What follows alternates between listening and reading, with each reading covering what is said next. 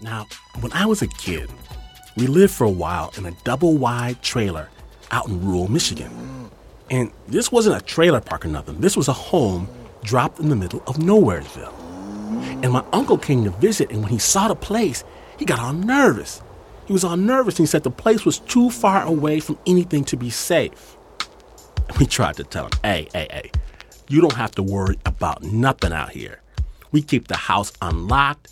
Nobody's going to give you a problem. See, these are good country folk. And he was like, no, no, no, no, no, no. Not the people.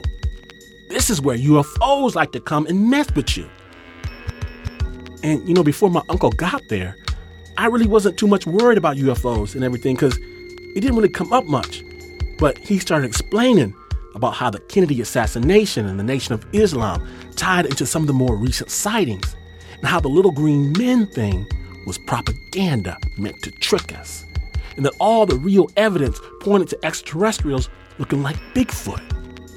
And of course, you know, I had to admit that it really did start to make some sense. And my uncle said, you got to be careful out here in these woods, you know, you got to be careful because right here in the heartland, that's where the war is being fought. And my father came in and told me, stop all that nonsense, said it was time for bed. But my uncle nodded at me and I nodded back, you know, to let him know that I was down with the program. It wasn't trying to fool with any extraterrestrial Bigfoots or nothing. And went to bed. And I was lying there thinking things over, and I heard this noise. Faint at first, but growing louder and louder until there was this cataclysm. And it felt like an alien army was coming down from the sky, and then I saw all the lights, all kinds of lights shining down from the heavens, and the trailer was trembling under the fury, and my uncle started screaming, it's them, it's them, they come to get us and they can't get us. And we all ran crazy to the living room to escape, and I was screaming, and my brothers were screaming, and my uncle was screaming, and my father opened the front door.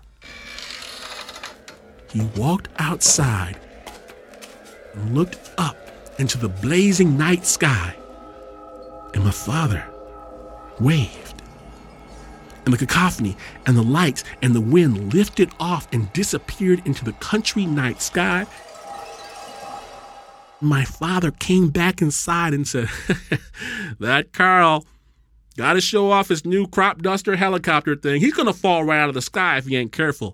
I stopped screaming then. I stopped screaming and I looked at my uncle. And my uncle looked not at me.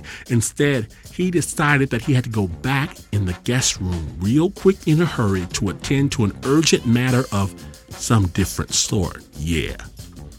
Yeah, we didn't talk about it.